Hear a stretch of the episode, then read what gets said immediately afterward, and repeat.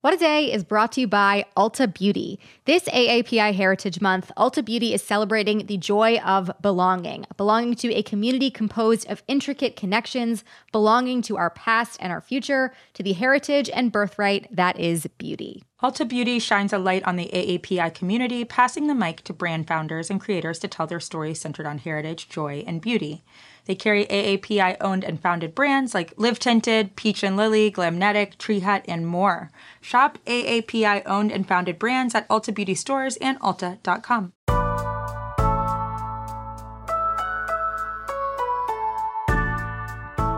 It's Friday, December 18th. I'm Akilah Hughes.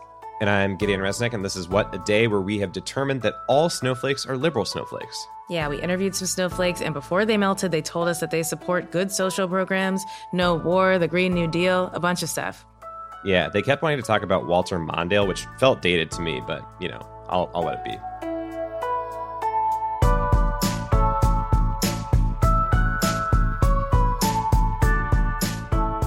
Quick announcement before we get started. This is going to be our last episode of the year, and what a year! See what I did? Uh, mm-hmm. It has been.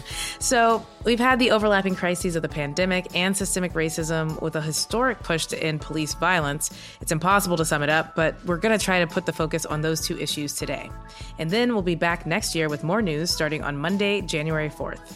Yes, more news. Stay tuned. Uh, but on to today's show, we've got a conversation with Congressman Ro Khanna about the pandemic relief bill, then some headlines. So let's start with the latest. A panel of experts voted in favor of authorizing the Moderna vaccine yesterday, paving the way for the FDA to formally do that today, which would mean more doses on the way soon. And that news comes as daily deaths have been reaching staggering records this week, clearing 3,500 people, a new hmm. case record exceeding 245,000.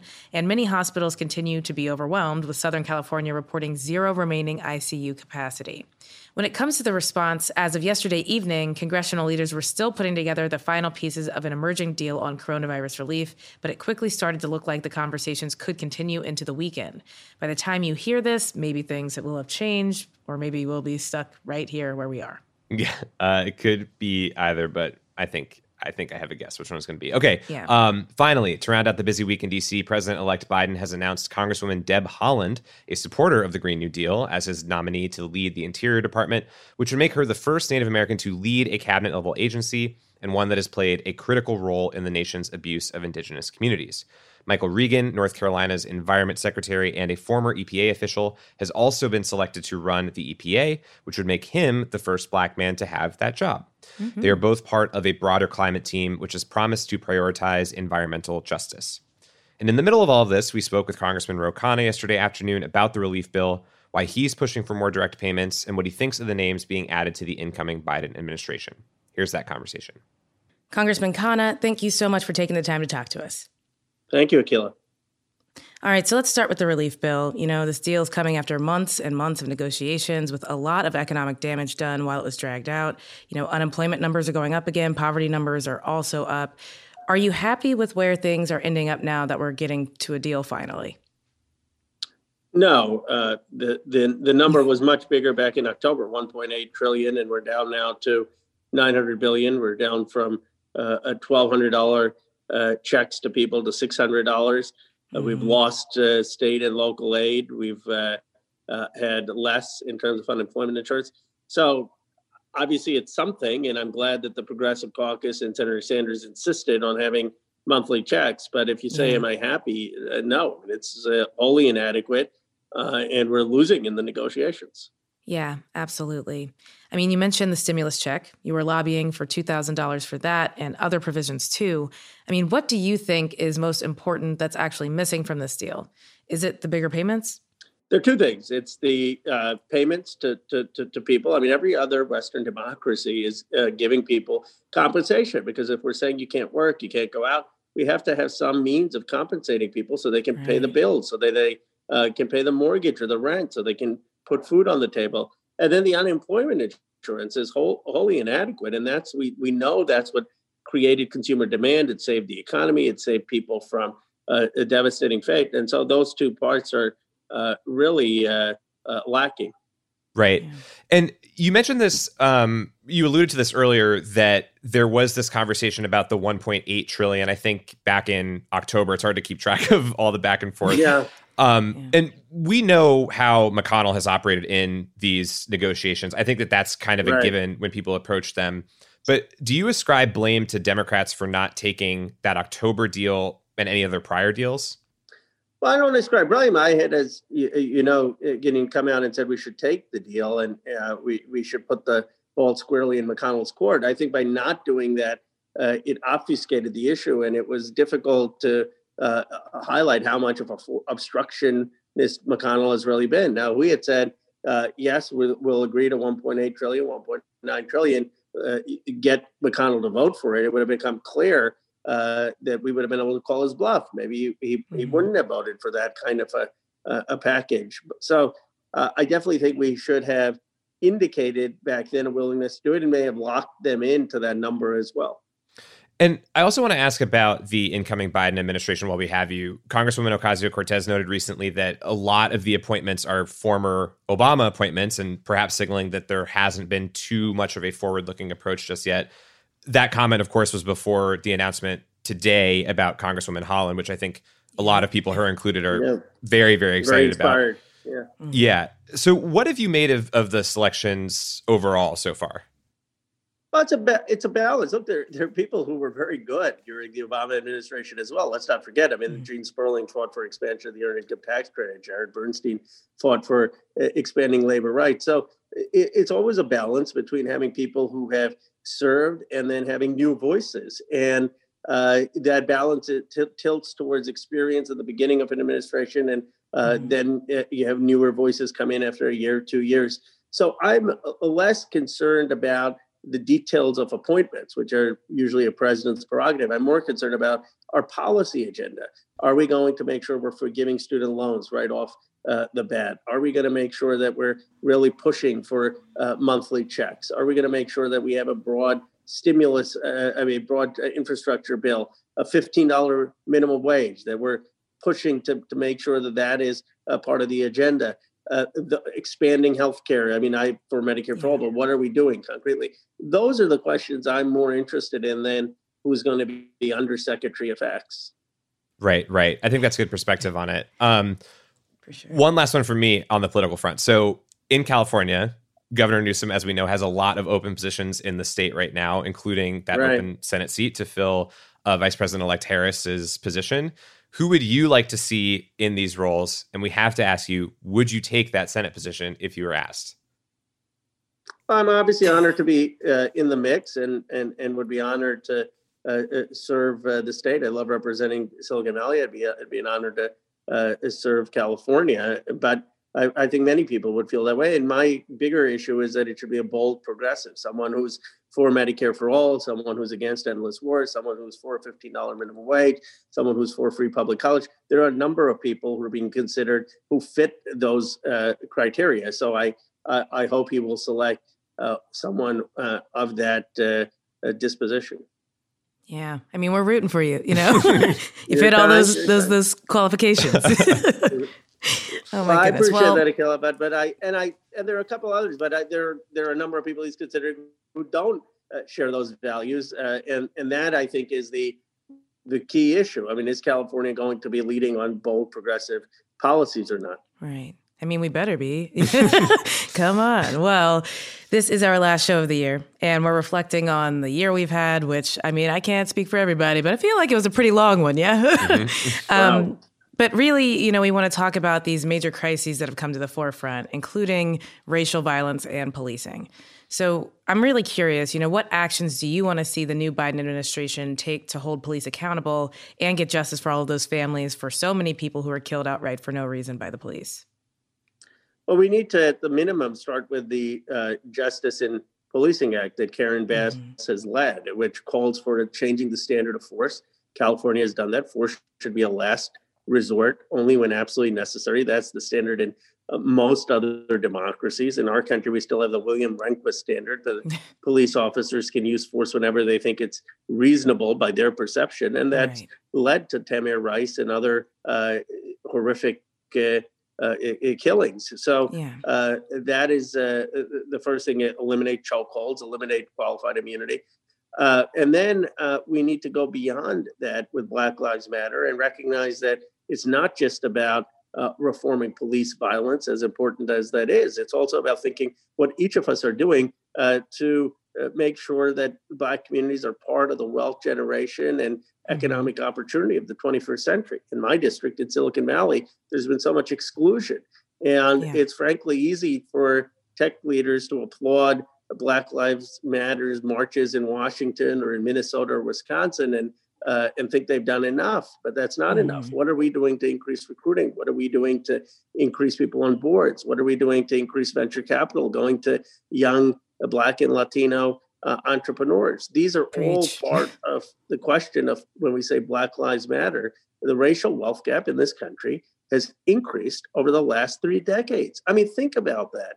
It's mm-hmm. it's really shocking that you've ended formal segregation, you've ended formal Jim Crow, and yet uh, black wealth is lower 30 years later uh, than it was during the before the 1960s. That should be a sobering statistic and it really requires systemic reform.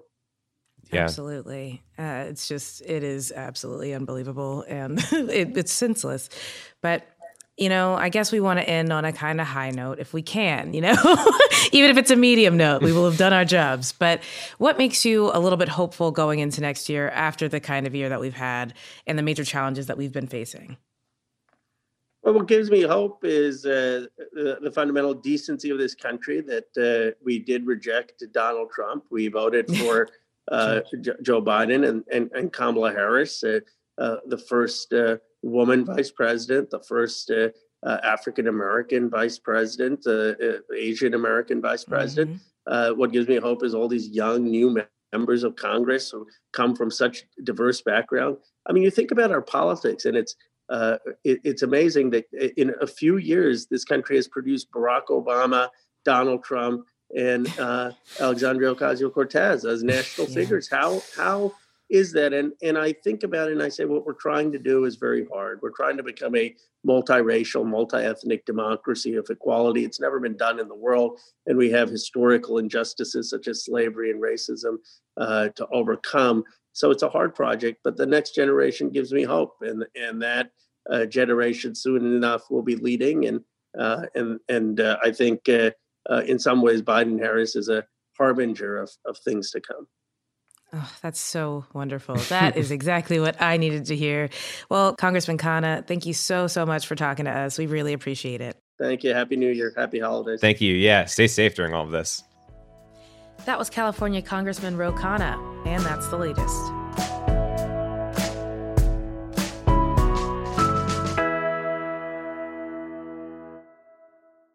It's Friday, WAD Squad, and for today's temp check, we're doing something a little bit different. We're going to look back at some of the conversations we've had with activists, journalists, and elected officials this year in the wake of the largest racial justice uprising since the 60s.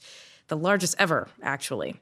As we look forward to a new year, a new presidential administration, and new possibilities, we wanted to remind you how we got here. What's happening in this moment isn't divorced from the civil rights movement, but I would argue it's actually part of the civil rights movement. And so we have to always remember that when we gain rights, the key is to actually hold on to them and never uh, lose them and to fight to make sure we never lose them. A man literally died in front of our eyes calling for his mother and created this uprising. We don't call it that, but it is an uprising in our country. And these are folks from different backgrounds, creators saying enough. I think that this has been a powerful time for folks to reflect on how white supremacy still operates in our society on all levels. You know, even beyond police brutality, we're seeing folks have conversations about the workplace, about the publishing mm. industry, uh, about their own lives. I'm so happy for all of all of it that's happening online. Mm-hmm. I remember like the first week of the uprising, um, the "You About to Lose Your Job" song came out. yes, it like that was like perfect. Shout out to iMarkkeyz and um, Suede the remix god. Like, yes.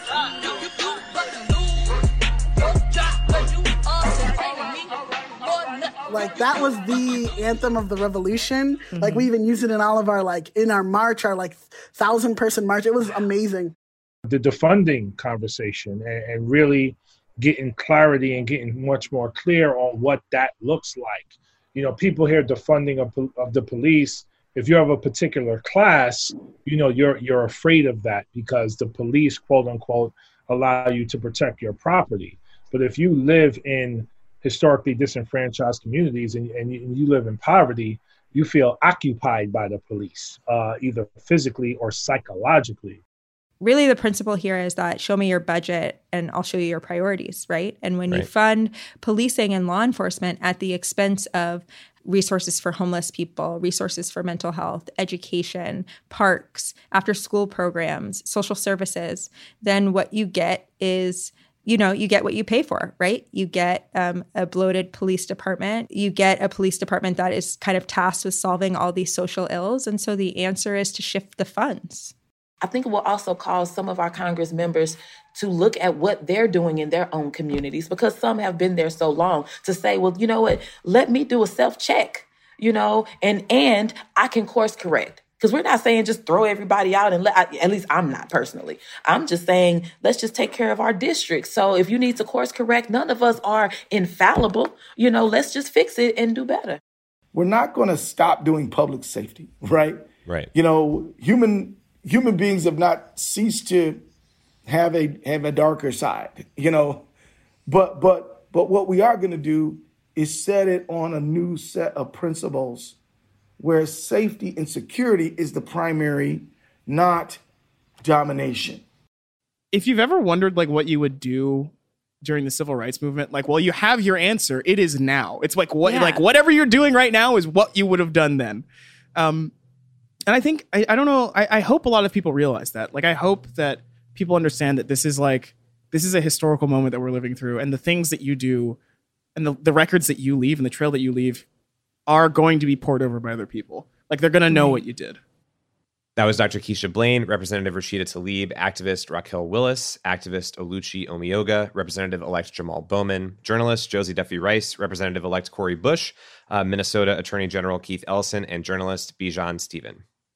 Thanks to Charlotte Landis for putting that together, and thanks to everyone who made their voices heard this year and all of those who've organized for generations. And now for some ads. What a Day is brought to you by Monarch Money. Are you saving for a down payment, a wedding, a dream vacation? Monarch makes it easy to help you reach your financial goals.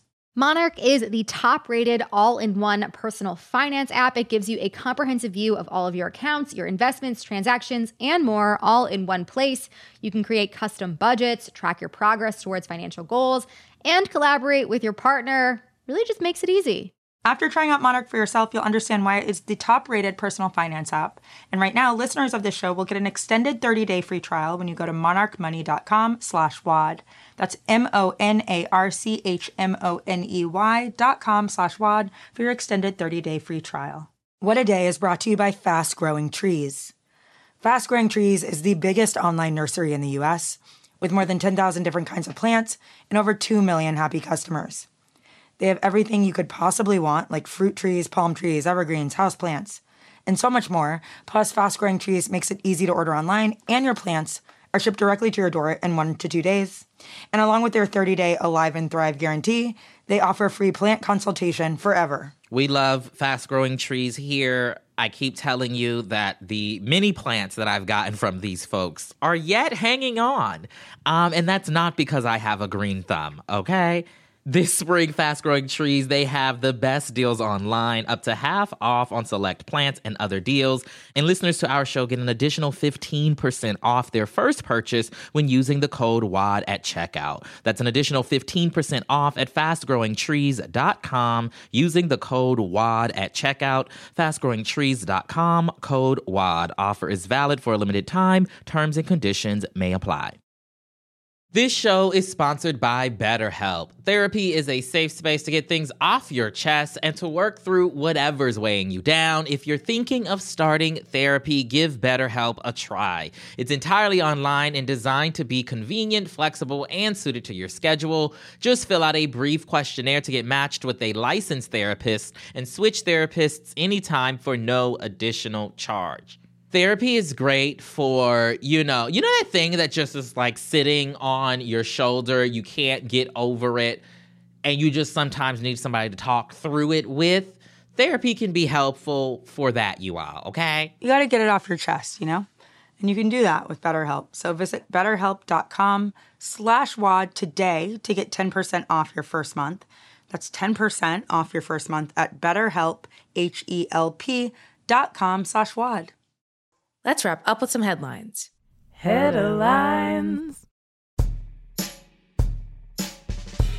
And we're going to stay on the issue of policing through today's headline section. To start, Chicago Mayor Lori Lightfoot apologized yesterday for the botched raid on the home of Anjanette Young and her office's efforts to keep the case from going public. Young is a 50 year old hospital social worker who was in her apartment in 2019 when nearly a dozen police officers entered with weapons drawn. They were acting on a tip from an informant who said a suspect of theirs lived at Young's address. That man actually lived nearby, which is information the cops had access to but failed to confirm. In footage captured by body cameras, Young stood naked and handcuffed for more than 30 minutes as she told officers repeatedly they were at the wrong place. As part of a lawsuit against the city, Young obtained that footage, and it was set to air on a CBS news station on Monday. But city lawyers filed a motion to stop it from being aired and also moved to sanction Young for allegedly violating a confidentiality order. Wow. The footage aired anyway, and now Mayor Lightfoot says Young shouldn't be punished for trying to tell her story. Meanwhile, in Columbus, Ohio, hundreds of protesters gathered this weekend in remembrance of Casey Goodson, a black man who was shot and killed when he was entering his grandmother's home earlier this month. Activists and Goodson's family members called for the sheriff's deputy who shot him to be arrested and for a more transparent investigation. Two peer reviewed studies published this Monday have concluded that a federal program to pass billions of dollars of excess military equipment to police departments hasn't decreased crime or increased police safety. The Law Enforcement Support Office 1033 program was established in 1990 and broadened in 1997 in the heat of the disastrous war on drugs. It was rolled back in a largely symbolic way under Obama following activism in Ferguson and was expanded again under Trump in 2017. Through all that, researchers found that the crime rates of police departments weren't tied to the gear that they received, much of which went unused.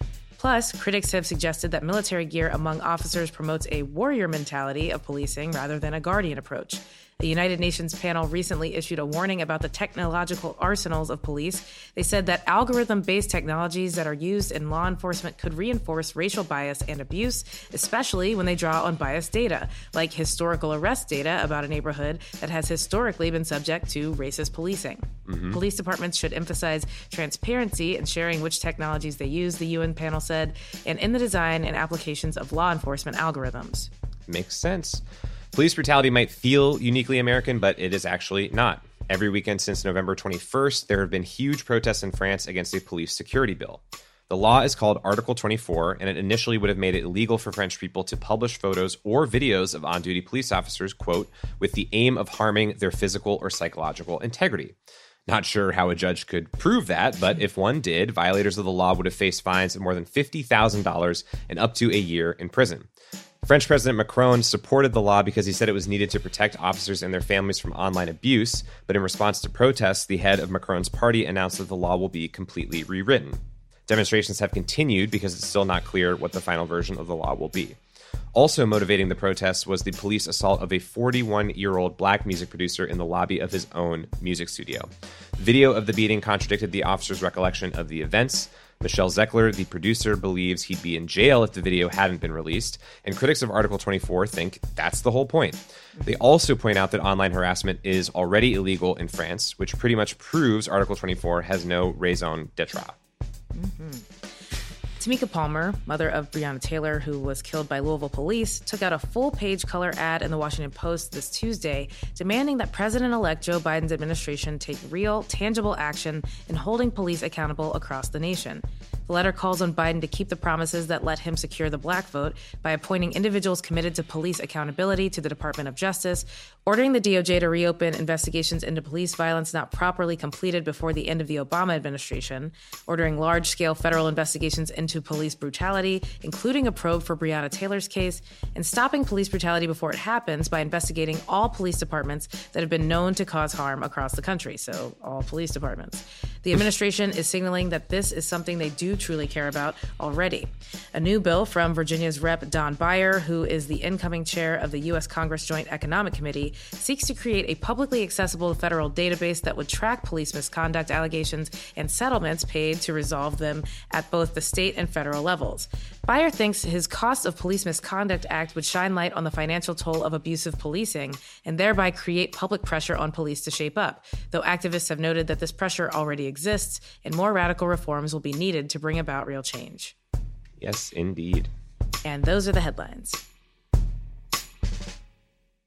One last thing before we go Crooked just released a new pod in collaboration with Tenderfoot TV. It is called Gaining Ground The New Georgia. It's hosted by Atlanta natives Jewel Wicker and Rembert Browne and will be telling the story of the massively important Georgia runoff happening in January. Jewel and Rembert are going to be reporting from the ground in Georgia, telling the story of how we got to this moment and spotlighting the organizers, strategists, and voters hoping to change the South forever.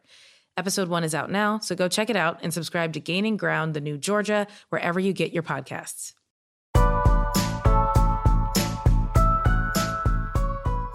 That's all for today. If you like the show, make sure you subscribe, leave a review, chug that hot chocolate, and tell your friends to listen. And if you're into reading and not just Santa's list of nice wad squatters like me, What a Day is also a nightly newsletter. Check it out and subscribe at crooked.com slash subscribe. I'm Akilah Hughes. I'm Gideon Resnick. And, and we'll, we'll, see, you all next year. year. You'll at least hear us. I'd yeah. like to see you next year, though. Hopefully, we cool. can get out of here. It would be nice if we could hang out safely, but we'll see.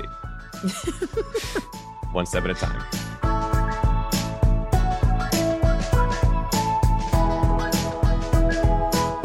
What a Day is a production of Crooked Media.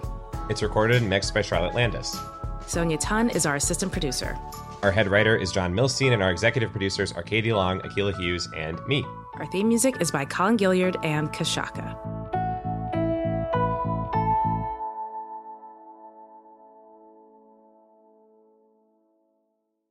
Shopify is the global commerce platform that helps you sell at every stage of your business. With the internet's best converting checkout, 36% better on average compared to other leading commerce platforms, Shopify helps you turn browsers into buyers. In fact, Shopify powers 10% of all e commerce in the US. Sign up for a $1 per month trial period at shopify.com slash podcast free. All lowercase, shopify.com slash podcast free, shopify.com slash podcast free. Why are smart businesses graduating to NetSuite by Oracle? Because NetSuite eliminates the expense of multiple business systems by consolidating your operations together into one. NetSuite is the number one cloud financial system, bringing accounting, financial management, inventory, and HR into one platform and one source of truth.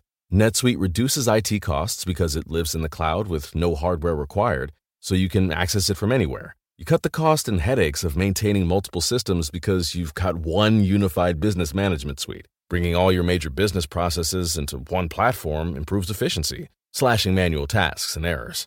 Over 37,000 companies have already made the move, so do the math. You'll see how you'll profit with NetSuite too. And now, by popular demand, NetSuite has extended its one of a kind flexible financing program for a few more weeks. Just go to netsuite.com slash podcast 25 for more information. That's netsuite.com slash podcast 25.